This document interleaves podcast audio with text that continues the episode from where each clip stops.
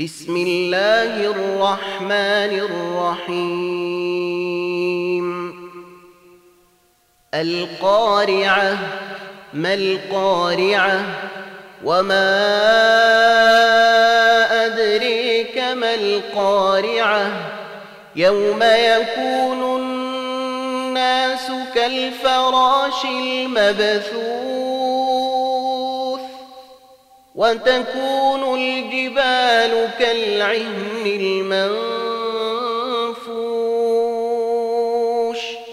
فأما من ثقلت موازينه فهو في عيشة راضية.